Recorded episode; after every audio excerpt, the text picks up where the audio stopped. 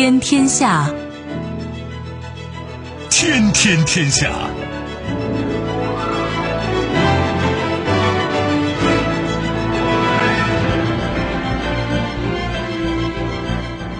历史穿行者，新闻摆渡人。听众朋友，大家好，您正在关注收听的是《天天天下》节目，我是夏萌，和我一起陪伴各位的还有本节目评论员重阳。收听我们的节目，您可以使用手机，欢迎使用计时客户端，也可以选择蜻蜓 FM 或者是企鹅 FM，搜索“天天天下”就可以收听我们的节目以及其他相关内容。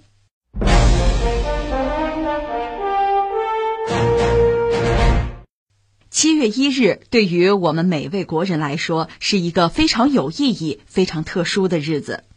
百年征程波澜壮阔，百年初心历久弥坚。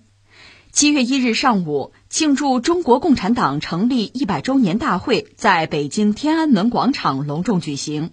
中共中央总书记、国家主席、中央军委主席习近平发表重要讲话。他强调，过去一百年，中国共产党向人民、向历史交出了一份优异的答卷。现在，中国共产党团结带领中国人民，又踏上了实现第二个百年奋斗目标新的赶考之路。中国共产党立志于中华民族千秋伟业，百年恰是风华正茂。回首过去，展望未来。有中国共产党的坚强领导，有全国各族人民的紧密团结，全面建成社会主义现代化强国的目标一定能够实现，中华民族伟大复兴的中国梦一定能够实现。中国共产党成立从一九二一年到今年二零二一年一百年，今天我估计哈，我想所有的听众朋友可能都在早晨或者在上午吧，通过各种途径，广播电视、网络。看了这个庆祝大会的实况，总的来说给人的印象呢，隆重、热烈，呃，其实也简洁，整体时间不是很长。当然，这个总书记的那个讲话是非常重磅了，他是对全体中共党员、对中国人民乃至对整个世界发出的声音。在此前一天吧，中央组织部公布了最新的这个统计数据，显示，截止到二零二一年的六月五号，中共党员的人数吧是。九千五百一十四点八万名，从一九二一年就党的一大时候是五十多名党员吧，发展到今天这一百年的时间，波澜壮阔。这恰恰也是整个中国历史啊非常关键的一百年。这一百年对于中国共产党，对于整个中国来讲，应该说是艰辛甚至悲壮，但是辉煌又让人骄傲。你看，习近平总书记在他那个讲话里谈到说，一百年来，中国共产党团结带领中国人民进行的一切奋斗、一切牺牲、一切创造，归结起来就是一个主题：实现中华民族伟大复兴。每一个中国人都知道，我们有五千年的文明史啊，但是在近现代，有一段时间，中国确实是积贫积弱。而那个时候啊，你看看整个世界，确实也是一个大变局的时代。放下中国不论，你比如说像沙俄、沙皇俄国，他得算列强啊，他到处抢啊。但是到了十九世纪的时候，他也面对一个生存的危机啊。你看亚历山大二世改革嘛，废除农奴制啊，但他自己是被民意党人炸死的。那到他的儿子亚历山大三世的时候，拒绝改革，能不改就不改了。那当时俄罗斯国内也有很多声音，有维护君主制的，有想立宪的，有要推翻沙皇的。列宁的哥哥就是民意党人，那最后被绞死的。所以列宁说这条路不对，不行，我们得再找另一条路。列宁是找到了马克思主义嘛？后来俄国十月革命，这就是我们常说的十月革命一声炮响，又给中国送来了马克思主义。那我们说中国一八四零年被人家打开大门之后，应该说无数的仁人志士，也包括这个国家的一些精英啊，什么李鸿章、张之洞啊，都得算吧。左宗棠也都在考虑中国走什么路的问题啊。或者我们讲，中国几乎做过所有的尝试，就说大清国，就说这个慈禧太后，老了老了也推动改革呀。这个戊戌变法算是他给扑灭了，但是八国联军侵华之后，局势所迫，他也得改革呀。但那个时候，大清国应该说已经要日薄西山啊，所做的一切都是很迟钝的，所以也迟到啊，都已经很迟了。也想君主立宪来着，但是最后也没能挽救自己覆灭的命运。那你说民国了会好一些吗？有议会了，西式民主了。你现在看一些史料，就是国民党人嘛，在议会里面要剪电线、摘灯泡，这事儿都干过，捣乱嘛。这个议会斗争啊，乱作一团呢。所以你说，为了中国的呃崛起啊、复兴啊，很多人想了很多办法，很多人确实把自己的生命也牺牲掉了。但是你会发现，如果找不对路，你是走不出这个困境的。所以你看，先进的中国人最终找到了马克思主义。一九二一年，中国共产党成立，这就是一个马克思主义的政党啊。就像这次习近平总书记不是讲吗？以史为鉴，开创未来，必须继续推进马克思主义中国化。马克思主义是我们立党立国的根本指导思想，是我们党的灵魂和旗帜。中国共产党坚持马克思主义基本原理，坚持实事求是，从中国实际出发，洞察时代大势，把握历史主动，进行艰苦探索，不断推进马克思主义中国化、时代化，指导中国人民不断推进伟大社会革命。中国共产党为什么能？中国特色社会主义为什么好？归根到底是因为马克思主义行。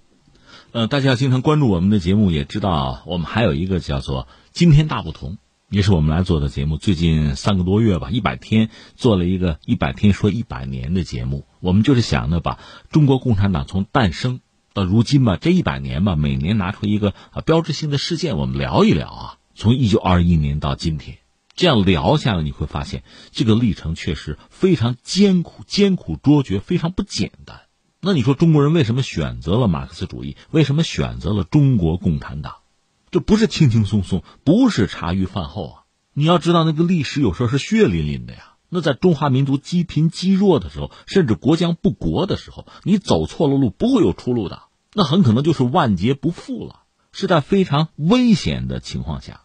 这个国家、这个民族面临一次次的生存啊，基本生存的危机的情况下，做出了种种艰难的尝试，付出了极其惨重的代价之后啊，最终走上这条路，就是选择了马克思主义，选择了中国共产党。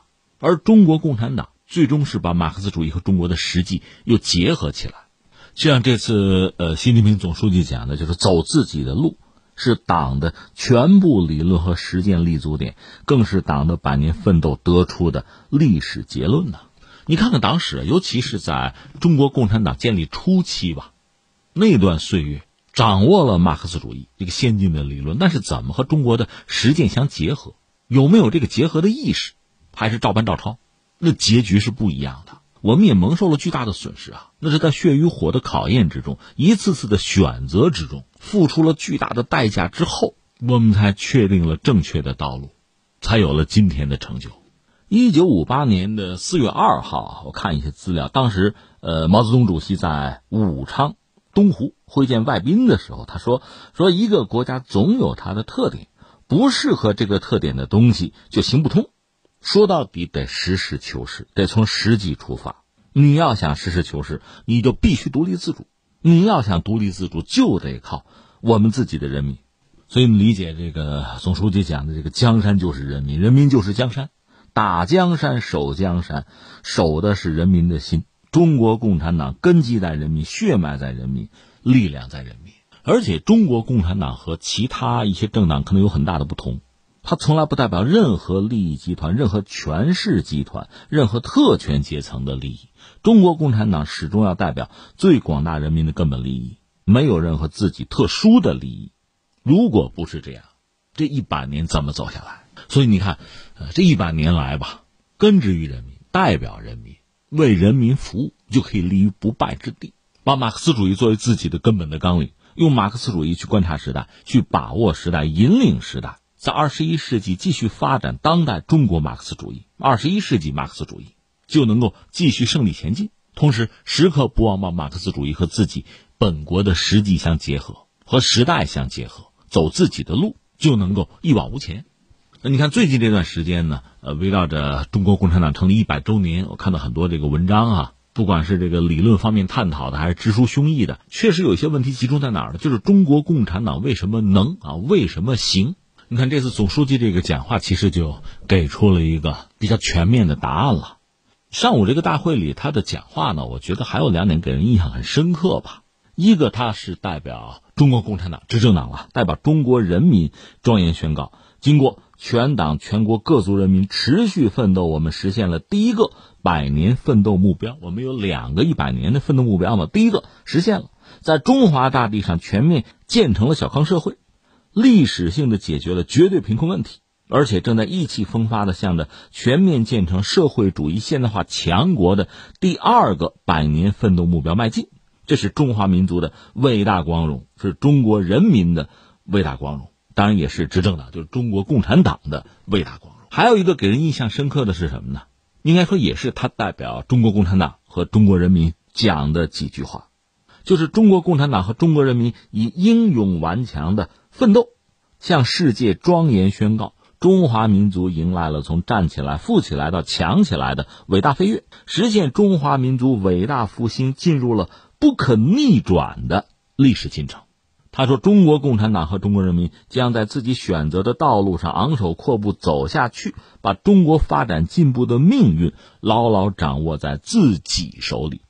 中国人民也绝不会允许任何外来势力欺负、压迫、奴役我们。谁妄想这样干，必将在十四亿多中国人民用血肉铸成的钢铁长城面前碰得头破血流。”他的演讲多次被。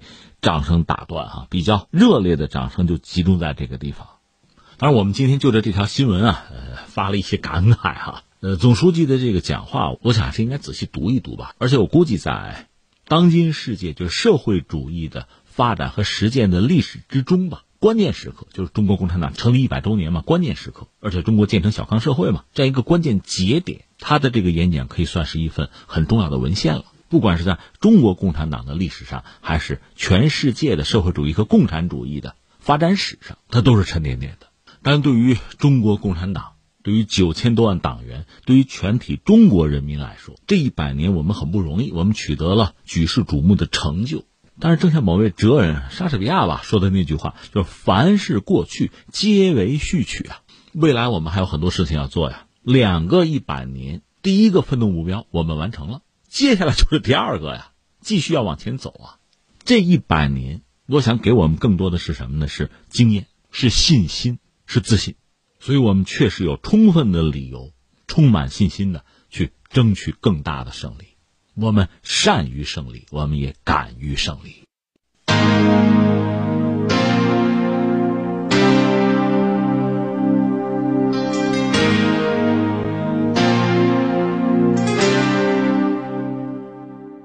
加拿大不列颠哥伦比亚省夏库特内班德原住民部落六月三十日发表声明宣布，在该省科兰布鲁克市一所前原住民儿童寄宿学校旧址附近，发现了一百八十二处无标记坟墓。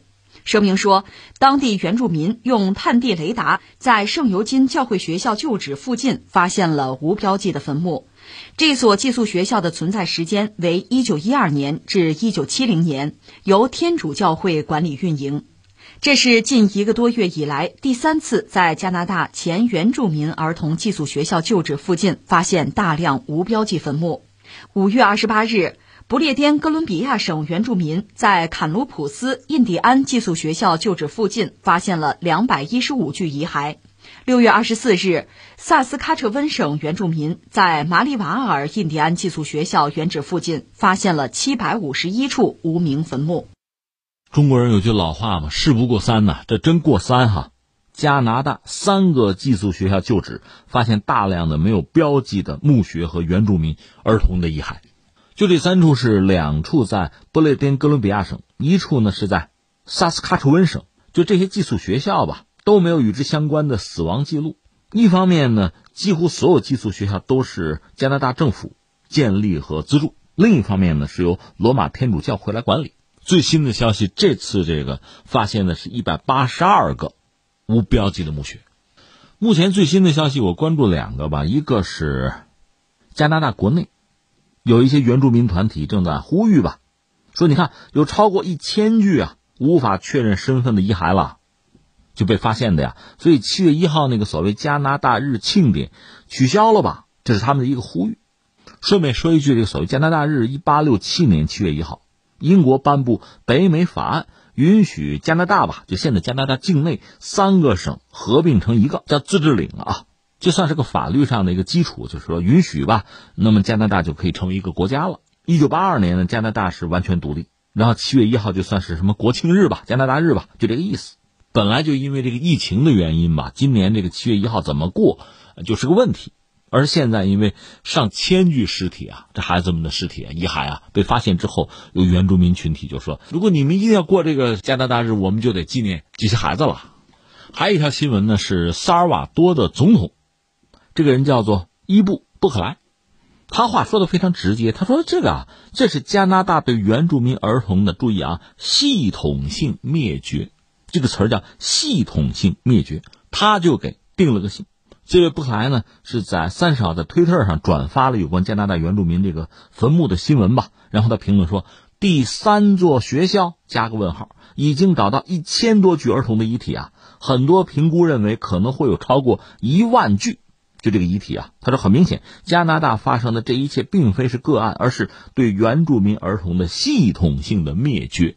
这个新闻看了之后，确实，就说我自己觉得就毛骨悚然，因为，因为是孩子呀。你想想那些没有成年的，很可怜的，就永远被就埋葬在黑暗之中的冤魂啊，这多少年了，到今天很偶然的被发掘出来，那么谁是凶手？谁是加害者？没有人站出来承认，没有人道歉，更谈不上赔偿。你不觉得这个世界是血淋淋的吗？所以你要让我感慨，第一个我要说什么呢？你看以前我们看一些国内的戏剧哈，什么天下穷苦人是一家，有这个说法，那我们得说天下殖民者也是一家呀。我们加一个引号，这些殖民者相互是争斗的，说到底就是西方殖民者，老列强、老欧洲，一方面他们在相互争斗，他们在争抢这个世界的利益。你比如当时这个德皇，就德意志第二帝国那个德皇威廉二世不是说嘛？啊，德国也有阳光下的地盘啊，就是说我迟到了，你们都抢的差不多了，德国统一的晚，崛起的晚，等我强大了，我有能力来瓜分世界的时候，都让你们分光了，那得重新来啊！这是他呀，就明这么说呀。所以天下的殖民者彼此之间相互争斗，抢的是利益，但是他们的手法、他们的目标绝对是一致的，而且他们的风格。他们的心啊，如果有心的话，应该说也是一样的。那种残忍、那种冷漠，不会有太大差别的。对于西方，我曾经说过吧，就西方人创造的文明对这个世界的贡献，这个我觉得我们也不能完全回避和抹杀，人家是有的。但是与此同时啊，你如果只看到硬币的这一面，你看不到另一面，就是他们对人类文明的破坏、这种摧毁，那也不公平啊。而且尤其让我觉得不可思议的，就这次加拿大人发现了一千具以上的就是未成年人的这个遗骸吧。大家知道，他们自己的媒体也哇都承认了嘛，就是原住民，这就是一种首先是文化上的种族灭绝。萨尔瓦多这位总统讲了嘛，系统性的灭绝。让人不可思议的是什么呢？就加拿大目前政府的这个总理吧，就特鲁多把这事推给教皇，说你来道歉来啊，那就说这事和加拿大政府没有关系啊。而这个教皇教宗不道歉啊，这是要踢皮球吗？这个事情就这样僵持，或者说就过去了？你们就不担心在加拿大再发现其他的？现在大家基本上判断，在他的这个地下还会有更多的冤魂被发现的。当然，这个事情就是说，我们客观说，完全让特鲁多让加拿大政府站出来承担责任道歉，也许稍显不公啊。我加个引号，为什么呢？英国人跑得了吗？刚才我们讲所谓加拿大日啊，所谓自治领这些问题啊，这英国恐怕也有干系啊，你也跑不了啊。说到底，当年欧洲人、西方人跑到北美大陆，建立自己的殖民地，大量的驱赶、剥夺印第安人，甚至肉体上消灭啊。这段历史其实往往是被忽略掉的，因为被伤害者这族群现在已经非常小了。我们以前和大家聊过吧，在美国、加拿大，这个原住民的族群吧，你不能说不存在，还有，但是在全民比例之中已经非常小了。当然，在这个中美洲、在拉丁美洲要多一些。为什么差异这么大？把这个原因挖出来，我倒觉得哈是对人类的负责任。所以现在这个事情，加拿大发生的这个事情，应该是全世界来关注啊。而且最后挖出来的未必只是加拿大政府，恐怕英国政府也要负相当的责任。可是我们现在别的不论，你基本的态度总要有吧？你光说个心碎，那我家小猫死了我也心碎啊，这话有意义吗？这是一个负责任的、文明的、高度现代化的富裕国家，它的政权该表达的一个基本态度吗？我觉得这是一个我们要说的。第二个，我们还要说什么呢？看一下历史，有很多屠杀，但种族灭绝，自古至今啊，大家能列出来的其实不是很多，所以我们反而可以更清晰的、历历在目的把他们一一的列举出来。当然，最典型的。是纳粹那个政权，那非常臭名卓著啊！那个政权对犹太人的屠杀，六百万人，种族灭绝式的，对吧？前不久我们也讲了嘛，叫卢旺达大屠杀。现在一些西方国家，之前是美国，就克林顿那个时代，后来是法国什么的，都站出来道歉，那是种族灭绝。再有呢，就是奥斯曼土耳其当年说是对亚美尼亚人一百五十万人的大屠杀，这个土耳其今天是不认的啊，但是联合国是认的。我特别提了一下美国，美国态度很有意思，很耐人寻味。之前不提，因为前两年和土耳其不对付，就把承认与否作为一个筹码去压土耳其，就是你听话，你乖，我就不拿这个事情搞你。你要胆敢不听我的，我就承认这是大屠杀，就非常的赤裸裸，非常的直接呀，没有任何在道义上、良心上的这个顾忌，没有的。我也在思考这个问题哈，如果是人和人之间就是仇恨。就是屠杀。那么，针对哪怕是原住民，哪怕不是同一种族的啊，就针对一些未成年的孩子，你就怎么能虐待？怎么下得去手？那些小小的尸体，埋入冰凉的地下，你就怎么受得了？你良心就不受谴责？这个问题我想了一下，最后我就觉得，我们的这种问题还是出于一个普通人、正常人的思维，而很多殖民者、很多侵略者，他们不是这样的思维。拿纳粹做一个简单的例子吧。你看，纳粹当年入侵苏联的时候，他是把苏联就斯拉夫人嘛，作为一个劣等民族。就这个地球嘛，生存空间是有限的，只有我们高贵的日耳曼人嘛，我们才有活下去的资格呀。你们可以被屠杀呀，你们是可以被牺牲掉的。我比你高贵，你们很低劣，所以我屠杀你，我没有道义上、良心上的不安，反而这是为人类文明做贡献。他会有这样一套逻辑。你看，日本人当年入侵中国也是，首先把中国人描述成劣等民族，然后他就可以挥起屠刀。纳粹也好，点名嘛，不只是纳粹，不只是德国人，就是欧洲人对犹太人也是这个路数。犹太人脏啊，坏呀，劣等民族啊，人人得而诛之啊。我们高贵啊，我们高尚啊，我们纯洁呀，所以我们可以搞他们吗？他们死了是活该啊。所以你会发现哈，这种逻辑，我是高贵的，我是站在制高点上的。我是灯塔，他们卑劣，他们的悲剧乃至死亡不值得同情。这样的桥段在历史上，在西方历史上，我们确实反复阅读到。在历史上，在中华民族积贫积弱的时候，我们也是被人家指作劣等民族的。我就说美国当年那个排华法案，你去看一看，那么多衣冠楚楚的绅士，有模有样的，文质彬彬的，用最恶毒的语言去诋毁华人，很多语言，很多逻辑没有逻辑啊，就匪夷所思啊。在今天，我们也看到相同的故事啊，把自己放到道义的制高点上啊，人权教师爷呀，人类灯塔居高临下，盛气凌人呢。这种故事我们看多了。就今天我们还听到这个总书记在讲嘛，就中国这几千年历史，真的你去看一看中华民族，我们侵略过谁？我们掠夺过谁？我们伤害过谁？没有的。这个还真的是和西方殖民国家有着本质的不同。我们没有他们那样的基因。你没有是吧？你没有作恶对吧？那我来抹黑你好了。尤其是这些年，你看到各种各样的标签各种恶毒的、子虚乌有的指控。可你到底是一个什么货？现在加拿大就发现上千具了，三个学校上千具这个遗骸摆在这儿的时候，你会发现就没有人吭声了。这个联合国的人权组织应该有一个基本的态度吧？作为西方国家，特别像欧洲国家，高举人权旗帜啊，这个时候该表态了。什么谴责呀？什么独立调查呀？来呀！你会发现，大家忽然眼睛也看不到，嘴也说不出了。就像前段时间，日本人说要向太平洋倒脏水，连那个瑞典的环保公主都消失了。所以最后第三呢，我倒觉得时至今日，人类在二十一世纪就待了二十年了，我们恐怕真的要重新去思考和书写人类的文明史了。把那些过去我们可能是忽略了，有的我们可能根本不知道，把那些篇章补上，让整个人类文明进程啊更完整，这才可以让人类在就未来的岁月吧少犯错误，少相互残杀，少对未来犯罪。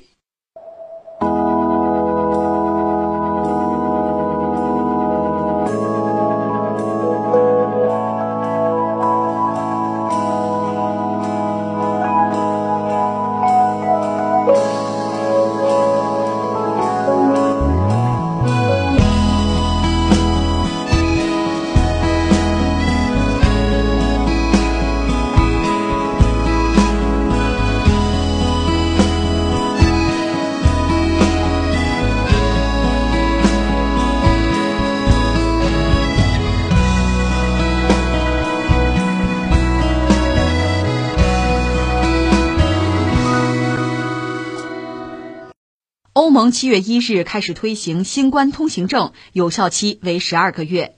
具体来说，证书将分为三种形式，分别标明持证人已接种疫苗、检测呈阴性或曾经感染过新冠病毒并康复。按照此前提案，欧盟各国将互相承认证书，并可以对此进行核查，以防止弄虚作假的行为。证书持有者将在欧盟内部旅行时免除额外的旅行限制，比如隔离、自我隔离或病毒检测，从而明显简化欧盟国家间的旅行。证书中还将记录持证者接种了哪一种经过欧洲药管局批准的疫苗，所有成员国必须对此加以承认。欧盟二十七个成员的公民和居民，只要符合三个条件之一，就能申请数码健康护照。即至少接种过一剂欧洲药品管理局认证的冠状病毒疫苗，病毒检测为阴性或曾经染疫但已康复。这是欧盟的一个新动作吧？启用你可以叫它什么疫苗通行证，或者叫什么数字疫苗护照、出行绿卡，一个意思。七月一号开始推，它有效期是十二个月吧？呃，当然之前我们就和大家聊过，呃，德国和法国之前都表示过，实际上不止德法，就是整个欧盟。都没有把中国研发的疫苗算在里面。现在他们认的，就是欧盟认的，大概就四种疫苗吧。呃，阿斯利康、强生，还有那个莫德纳和辉瑞，就这么几种。你像俄罗斯搞的那个卫星五号什么的，那也不行。你说中国这个不是世卫组织算是个背书，那也不行。是欧盟现在就是这么一个状况。那值得聊的，我觉得三点吧。第一个就是欧盟现在通过这种方式吧。算是有了一个疫苗护照，通过这个方式看看能不能就是人员流动就可以更方便、更自由。实际上隐含着就是刺激它的商业，特别是旅游业。因为一年的时间了，欧盟基本上这个旅游业是停滞的状况，损失是非常惨重的。像很多欧盟国家发达国家吧，它第三产业是比较发达的，在 GDP 里面占的比例是比较高的，所以急需能够解禁就人员的流动。但是你解禁人员流动带来一个麻烦，就是如果大流行没有结束，这样带来的麻烦可能很大，危险很大。所以打了疫苗，有了疫苗护照，大家互认啊。打了疫苗之后，在欧盟内部啊走一走、转一转，这应该是没有问题吧？这是他们的初衷吧？但实际上我们要说还有问题。第一个就是这个疫苗本身它的效力到底有多高？面对不断变异的这个病毒啊。它的作用到底有多大？这是一个问题。第二个问题呢？欧洲人很在乎个人隐私啊，你这种所谓的数字护照也带来个人隐私泄露的风险呀。你要不在乎那无所谓，欧洲人在乎吧？你既然这么在乎，这事儿可就是个大事儿。另外还有一个问题我要说一下，就是说，全世界范围内大家都知道，一个是中国呢是旅游目的地，很多人会选择到中国旅游；另一方面，中国大量的游客有钱吗？不差钱吗？到全世界去玩。包括到欧洲去旅游，这也是一个选项。但是如果说哈，中国研发的疫苗你要不认的话，那中国人到欧洲、到欧盟国家去旅游，这恐怕是个麻烦。商务旅行也一样啊。而翻回来，你说让中国人哎去欧洲玩吧，你敢不敢还是个问题呢？因为欧洲的疫情这个状况并不是那么理想，就控制住了，没问题了，不是的。所以现在你说欧洲人不认中国的这个疫苗哈？并且由此带来很多麻烦，就是说，全世界范围内很多使用了中国疫苗的呃国家和地区，有相关人等如果去欧洲旅行的话，他也不认呢，这就等于说人为的划定了一个界限，画了一道鸿沟。这个鸿沟界限并不是按照医学的、科学的、学术的，或者说权威机构，比如说 WHO，不是按照他的标准，是按照自己设定的标准，而这个标准本身是不是很科学？是不是纯粹医学意义上的，那就不好说了。恐怕我们很难不猜测它背后有政治上的或者商业上的考量。这个商业指的就不是旅游或者商务旅行方面的，而是，呃，西方的这些制药公司、制药企业，一直以来垄断疫苗的研发生产，赚得盆满钵满啊。现在是中国的企业率先杀进去。我们说 WHO 已经为中国的两款疫苗背书，这在以前是没有过的。这块蛋糕以前是没有人和他们抢的，这是不是其中的一个因素？我们当然打一个问号，这是一个问题。还有一个问题是什么呢？印度，印度最近很受伤，因为阿斯利康呢，等于说给了配方，给了专利，在印度生产。是由印度那个血清研究所坦率说，印度血清研究所在全球范围内还是很著名的一个企业啊，就生产阿斯利康，他们叫做新冠之盾啊，但这个欧盟也不认，我们不是说欧盟只认那四款，别的都不认。那印度我看有网友急了嘛，觉得受伤吗。你看中国网上不有句这个贫嘴的话，就是说什么伤害性不大，侮辱性极强。其实对印度来讲，这事儿可能伤害也不小，侮辱性更强。因为印度说到底，特别是在和中国竞争的过程之中，一直觉得自己是西方的盟友嘛，是西方认同啊民主价值观嘛，西式民主嘛，就是说是人家那个圈子里的一个成员，又是多么大的市场，它有十多亿人口嘛，觉得是可以呼风唤雨的。而且前不久，这不美国牵头，印太四家有印度、有澳大利亚，还有日本凑在一起，还曾经想搞一个疫苗战略呢，让印度大量生产疫苗。提供给周边国家对冲中国影响力，算计的很好。一方面呢，我也没看谁掏钱；另一方面，印度自己疫情又闹起来了，所以这事儿好像搁置了。可问题在于，印度自己生产的疫苗用的阿斯利康的配方，欧洲居然不认，这怎么说？这叫情何以堪，心何以甘呐？很难接受。所以，印度方面官方和公众，包括媒体，似乎都在骂西方，叫什么？就是疫苗歧视。那你说这个事儿你怎么看呢？就是说你站在哪一边呢？我不知道，我说不清。因为还有一个说法，就是欧洲欧盟方面给了个说法，说：“哎，你要想让我认哈，我有权威机构啊，你得把你的疫苗拿过来，我得检测呀。你不让我检测，我怎么认呢？”这是欧盟方面的说法。印度的说法说是那个阿斯利康，你不是认了吗？就是那个标准呢，就是那个配方啊。我生产你怎么就不认呢？欧盟这边说就说啊，就算是同样的配方，在不同产地吧，那可能疫苗会有哪怕一丢丢的啊差异，那结果都是不一样的。而确实按照欧盟的说法呢，印度又没有把自己他自己也研发疫苗啊，不管是生产的呀，阿斯利康专利的啊，还是比如说这个俄罗斯那个卫星五号，还是印度自行研发的疫苗，都没有交给欧盟方面去做检验哈，所以欧盟那边。等于说是不开通行证也很正常，这是欧盟的说法。印度当然就觉得很受伤了，已经玻璃心碎一地了。所以你说这个事儿哈，来龙去脉可能是这样。那么这责任在谁？大家自行判断啊。那最后我想说什么呢？疫苗这个事情，或者说疫情这个事情，确实对整个世界产生非常大的影响。很多影响呢是局限在科学圈、医学圈啊这个范围之内的。但是还有很多问题就已经超越了这个范围，它成了经济利益上、政治博弈上很关键的一个平台。你比如病毒溯源的问题，那美国一再指责中国，当然最近拜登可能也有点后悔，他不是说九十天啊，九十天让中情局拿个调查报告出来，现在他可能意识到九十天难拿不出来。另一方面。我实话实说，你九十天，你九天拿出来的方案，九百天拿出来的方案，我们能信吗？你一帮特务搞出来的东西，这是个医学问题，好吗？你要一帮特务能解决这个问题，那还要 WHO，还要医生干什么？你拿出来的他也得靠谱啊，那我们也得信呐。况且涉及到美国自身的一系列问题，我们也提出来了。只不过你想，西方国家肯定是不敢跟的，就是美国你得查呀。说到溯源的问题，那你应该和 WHO 合作呀。你向我学吧，合作吧，去你那查去啊，是这么一个状况。我的意思是说，像疫情确实带来的对整个国际社会的影响啊，远远超出了就对医学上的这个范畴。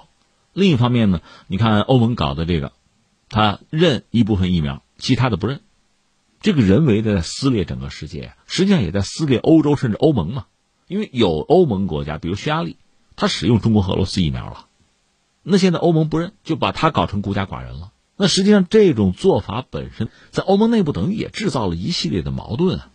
那在整个世界范围内，实际上欧盟的这个做法就是把整个世界分成，使用了我们就是西方发达国家这四款疫苗的和没有用的，这种人为的方式造成的这种割裂撕裂，一个是后果很严重，另一方面呢，你要从这个角度这么做。不排除别人从其他角度那么做呀，打人一拳防别人一腿啊，这种事情很容易搬起石头砸自己的脚，所以也不排除一个是欧盟内部吧会有不同的声音，会有争吵。另外呢，他的这个政策，在一段时间之后做修正和调整也很有可能了。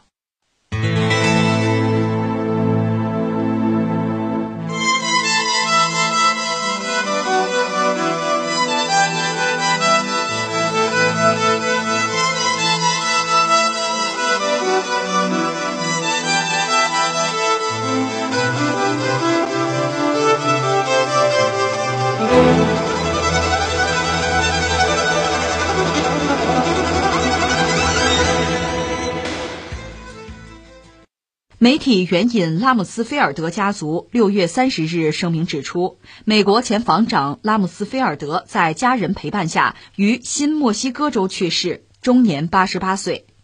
拉姆斯菲尔德曾在福特和乔治沃克布什，也就是小布什两位美国总统任内出任防长，他一直被外界认为是小布什内阁中的鹰派代表，因拉姆斯菲尔德在任内常提出多项主战的军事策略。他在担任小布什政府防长期间，美国发动了阿富汗战争和伊拉克战争。呃，拉姆斯菲尔德去世了，这个还真是一个标志性的人物、标志性的事件啊！因为他是非常典型的美国鹰派，而且这个人在美国历史上这不多见。他做过两任政府的国防部长，就是福特和布什，小布什啊。呃，特别是在小布什做美国总统的时候，因为赶上九幺幺了嘛，所以拉姆斯菲尔德叫什么呀？叫大展宏图吧。什么伊拉克战争、阿富汗战争都是他发动的。但是如今我们知道，就是美军在伊拉克一脚踩进去十年，怎么办？撤军吧。在阿富汗一脚踩进去二十年，现在也下决心。不管是拜登还是之前的特朗普都下决心，不能这么搞下去了。这是个无底洞啊！拔出腿来要撤。所以理论上，今年九幺幺之前，美军要完全撤离阿富汗是吧？而在这个当口。拉姆斯菲尔德也死了，哎，这个时代总算是结束了，这算是美国传统鹰派的一个时代性的啊谢幕。呃，拉姆斯菲尔德他是一九三二年生人了，七月九号的生日，他生在芝加哥，他上大学上的是普林斯顿。哎，好像爱因斯坦在普林斯顿任过教，但是他们应该没有交集。他在大学比较牛，是因为摔跤，这点和普京又有点类似。普京不是柔道很牛吗？他是摔跤。拉姆斯菲尔德在大学四年级当过这个摔跤队的队长，他的那个绰号叫做什么“三下五除二能够打倒对方的专家”。据说他有一套这个比较有难度的叫做消防队员的招式，就摔跤的招式哈，对付那些人高马大的人，他也有自己的信心。这他当时的一些同伴吧，对他的评价和印象。他大学毕业之后到海军，做过飞行员，还拿过整个美国海军的摔跤冠军。所以很多人评论他，包括他媳妇儿评论他，这个人本质就是个摔跤的，极富对抗性，特别钟情那种一对一的搏杀，极端自信，就这已经是一种气质或者叫性格了。那我理解，其实作为一个领导者吧，这个这样的人确实给人印象深刻。两个，一个是什么呢？他精力应该很充沛；再一个呢，斗志昂扬。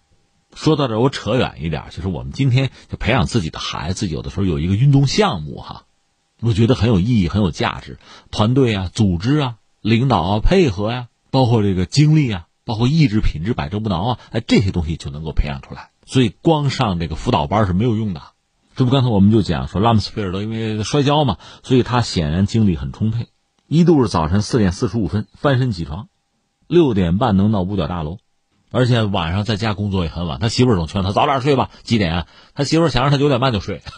后来这个年纪大了就不怎么再摔跤了，但是这个玩滑雪、打那个壁球，说比年轻人还贪玩。甚至他还撂过一句话说：“如果我离开球场的时候脑袋还在，那我就得赢啊，就会赢。”这是从他个人细节看他的性格哈。另外，这个人本人他在美国是两度做过国防部长，在尼克松时代呢，就是他在尼克松政府里面他是所谓鸽派，在越战问题上他反战。到福特时期呢，他逐渐又变成了政府里面的鹰派。所以你看人嘛，有时候你多跟踪他一段时间，你会发现真的是屁股决定脑袋。因为你想越战的时候，美国的防长是麦克纳马拉，那是要打的。花钱不怕，咱有钱，对吧？最后这个越战打不下去了，只好撤军。麦克达马拉最后承认这个决策失误，不该打越战，不该打。而你想，拉姆斯菲尔德呢？他没做防长的时候，他觉得就不该打。等他做了防长，手里有了枪，看谁都是敌人，手里有锤子，看谁都是钉子。在对苏政策问题上，因为他美国变得更强硬，他是在一九七三年到七四年做过就是美国嘛驻北约的大使。从那时候开始，他对苏的态度就越来越强硬。他在福特政府做防长，就是个鹰派。他和那谁不对付？和基辛格，因为基辛格主张缓和。基辛格曾经努力要和苏联谈一个新的这个限制战略武器的协议，但是这个事儿就让拉姆斯菲尔德给搅和了。当然，人们更熟知拉姆斯菲尔德还是这个小布什。小布什做总统的时候，布什选择他就是因为相信拉姆斯菲尔德会积极的推行他的那个导弹防御计划。当然，美国国内的政治斗争一向是很激烈的吧？美国的保守主义呢，就认为要发展导弹防御体系。但是呢，美国中情局在一九九五年有一个报告说，十五年内，你看一九九五年开始算十五年内嘛，不可能出现对美国新的导弹威胁，因为苏联也解体了嘛。这样你还搞什么防御系统啊？那么保守派就不满，国会在一九九七年通过了一个国防授权法，就让这个拉姆斯菲尔德以他为首跨党派搞一个弹道导弹威胁委员会。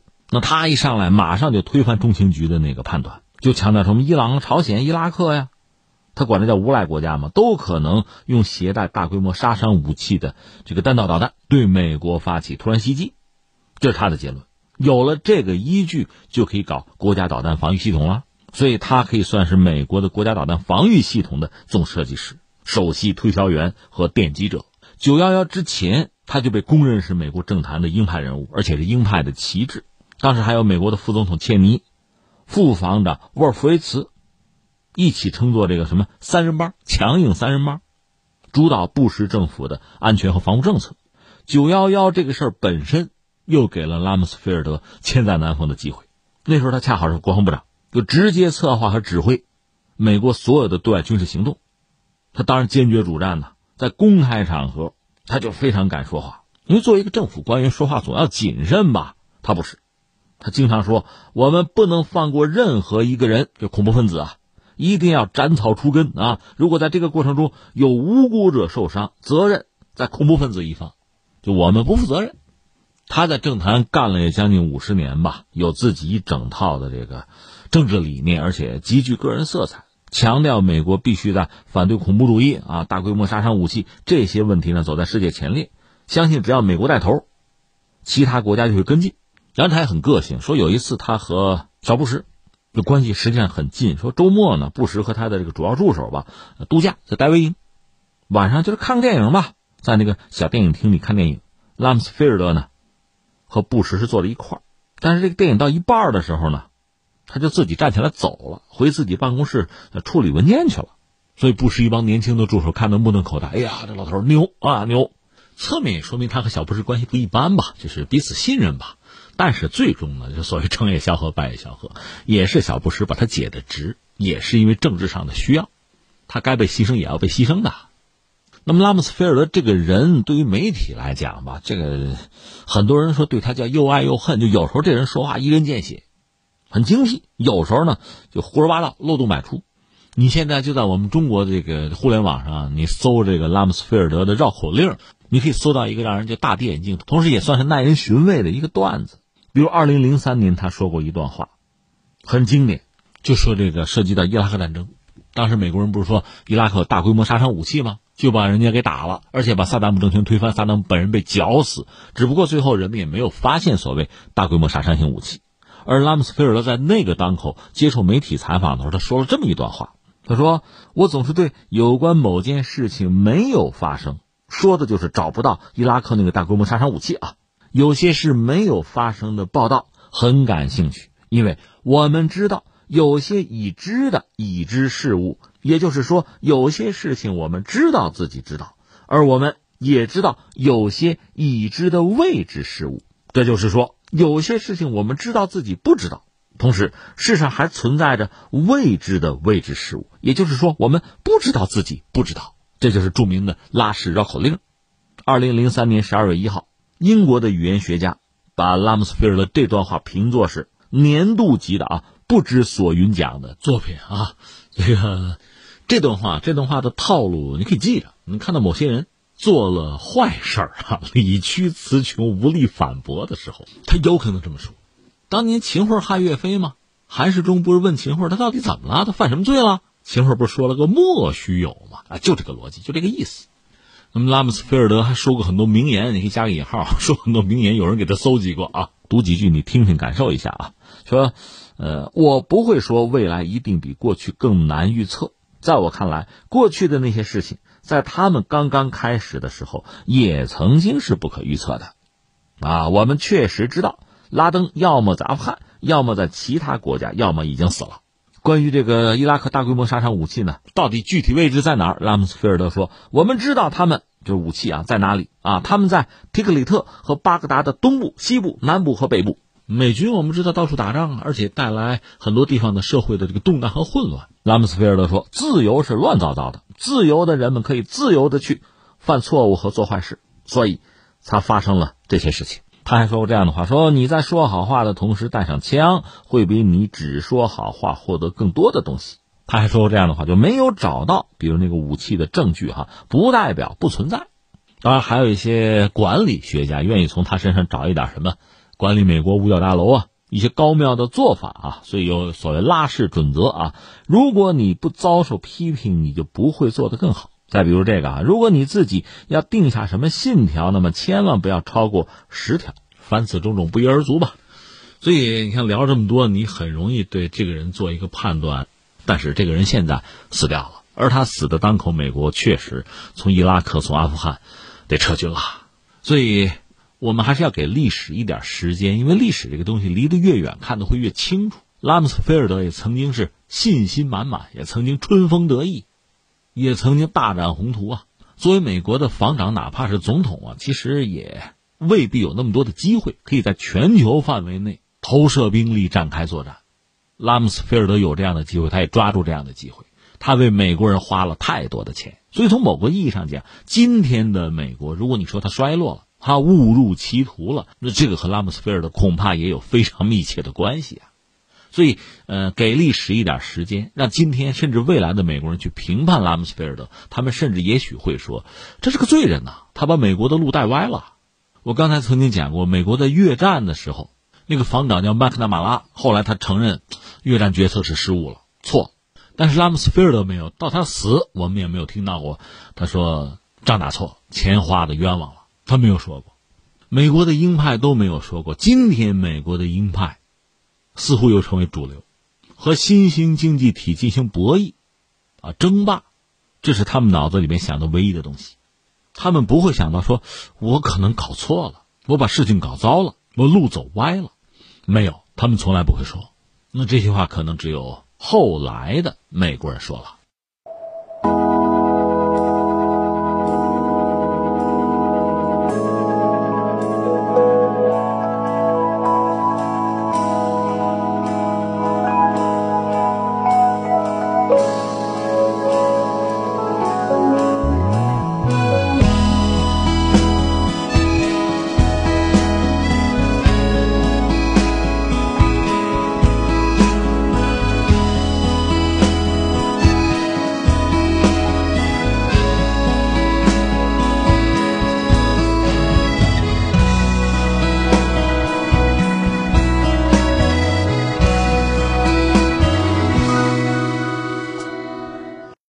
好，听众朋友，以上是今天节目的全部内容。最后还是要提醒您，收听我们的节目，您可以使用手机通过计时客户端蜻蜓 FM、今日头条或者是企鹅 FM 搜索“天天天下”，就可以找到我们的节目。我们明天再会。